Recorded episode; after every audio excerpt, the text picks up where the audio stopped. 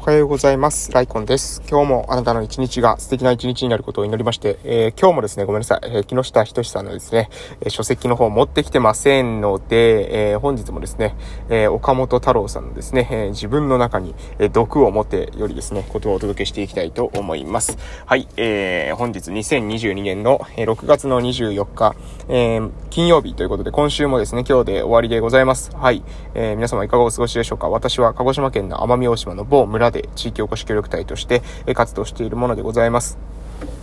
えー、ね、うん、まあ、どうですか？一週間ね、えー、振り返っていこうかなと思いますけども、まあ、まず近況報告ね、昨日、えー、一週間は振り返らないですけどね、昨日の近況を振り返ると、えっと、昨日はですね、一日、え、私のですね、まあ、新しい、えー、地域のですね、その活動の拠点としてですね、今、えー、立ち上げを目論んでいるですね、えー、ところでですね、一日、えー、事務作業をしながら、えー、まあ、過ごしてみてね、えー、どうかなと、実際に使えそうか使えないかっていう判断をですね、えー、昨日しました。まあ、結論としてはですね、ちょっとね、あの、遮光カーテンとか引かないとね、暑いっすね。うん。なんか西日が入ってんのかな？わかんないですけど、なんかエアコンつけてるんですけどね、なかなか、えー、冷えないなっていうことで、もう、まあ、昨日はですね、2個あるエアコンのうちの小さい方のエアコンしかつけてないので、まあだから全体的に冷えなくてですね、えー、なんか生ぬるい感じになってたのかなと思うんですけど、まあそれとプラス多分ですね、その断熱っていうのかな、外からの、えー、熱っていうのを遮断するっていう、うん、方法を取らないといけないのかなっていう風な気がですね、昨日は、えー、して、まあ、していました。はい。で、まあ、新しいですね、拠点の名前はですね、もうあの、話しちゃいますと、えー、ライコン足剣っていうですね、えー、のにしようと思ってます。はい。えー、このですね、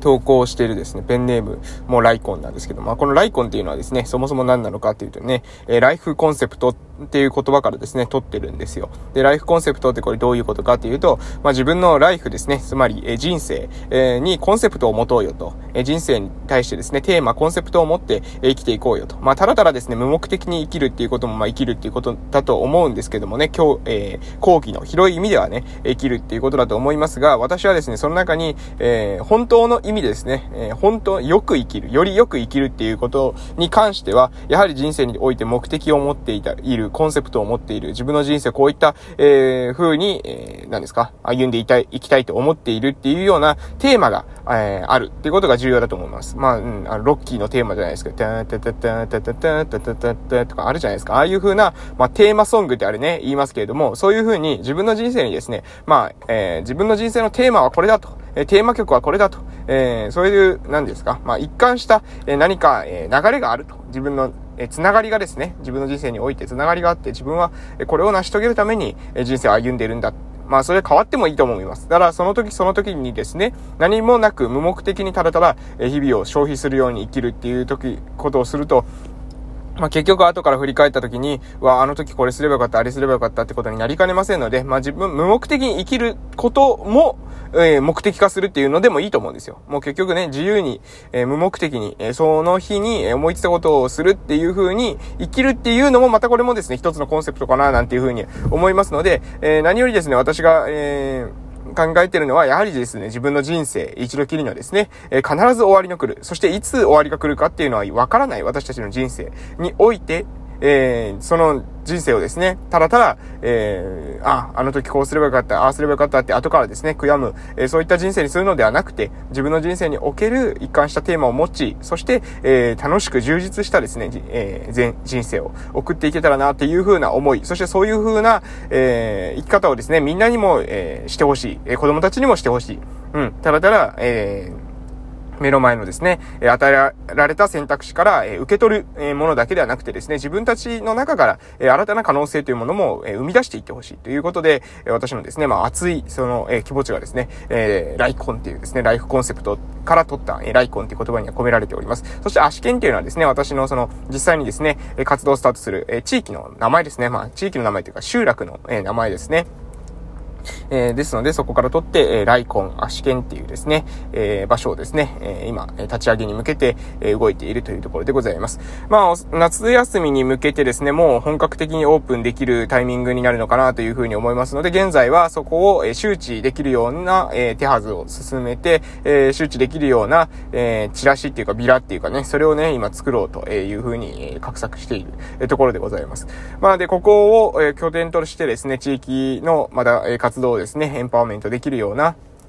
えー、ことをですね、仕掛けていきたいなというふうに思うんですけど、まあ、似たようなところでね、ゼントキアンもですね、非常に似てるんですけど、じゃあゼントキアンとどういう、えー、ところが特徴として異なるのかというとね、ゼントキアンはね、靴のまま入れるんですよ。靴のまま入れるというか、まあ、その、中なんですけど、中の、なんですか、靴を脱いで入る場所がないって逆に言えばですね、えー、いうことができるかもしれません。えー、そのため、まあ、フラット立ち寄りは安、え、立ち寄りやすくはあるんですけれども、長居はしにくいんですよね。うん。で、この長居しにくいことによってですね、なんかね、やっぱりね、こう、深い会話っていうのが、なかなかね、入りにくかったりとか、まあ、仕事が終わってですね、よし、一休みして集まろうっていう場所に関してはね、なんだろうな、ちょっと、うん、時間をとって長く、えー、話したいとかっていう時には、どうなのかなっていうふうに思うところもありました。えー、そこで、えー、まあ、ライコン、アシケンはですね、まあ、私の父の実家を、え修繕して、え作ってるわけなんですけれども、まあ、靴を脱いでね、一旦か、この、えー、一休みっていうんですかね、えー、人生の一休みをして、で、自分の人生の方向性、えー、をまたですね、見定めて、またそこから出ていくみたいな、そういったところになったらいいなと思ってます。なので、うん、まあ、えー、ゼントキアンはですね、どちらかというと、地域の人と、まあ、関わりをスタートする、えー、その、インターフェースでですね、えー、接点です。えー、接点としての役割が、まあ、大きいのかなというふうに思ってます。で、まあ、ライコン、アシケンは、え、そこからもう一歩踏み込んで、より、え、深い体験をするとか、え、より深い、えー、何ですか、作戦を練るとか、え、そういった、えー、場所をイメージしております。ですので、え、まあ、うん、まず最初の導入として、ゼントキアン、えで、関わり、出会いですね。えもう一つ活動をスケールさせるときには、もう少しですね、その、えコミュニティ話ができるような少しクローズドな、え空間で、えコミュニケーションが取れるってことがいいのかなというふうに、え個人的には考えておりますので、まあそういったですね、方向性で進めていけたらいいなというのと、やはりですね、その、設置するですね、足剣という集落が、今ですね、まあ、あの、私たちの地域の中でですね、2番目に大きい集落なんですけれども、でもね、やっぱりね、あの、1番目に大きい集落はあるんですよ。一番、まあ、その一番大きい集落のところに全時案あるんですけれども、一番大きい集落はね、ちょっとね、なんていうのかな、やっぱ島っていう感じっていうか、村という感じより、やっぱりね、なんかちょっと都会的な、えー、感じになってきてるんですよね。で、その都会的な感じっていうのはどういうことかというと、まあ、あの、五条力が非常に弱いというか、まあ、お互い様とかですね、隣の人の、えことを、えー、隣近所でですね、サポートするみたいな力がね、やっぱね、結構弱いのかなと思っていたりします。ですので、えー、2番目に大きいですね、私が、えー、このライコン足剣を立てるですね、足剣という集落はですね、えー、そこの点はですね、まあ、あの、2番目の地域なんですけれども、あまりですね、こう、都会化されてないんですよね。場所としてね、様々な、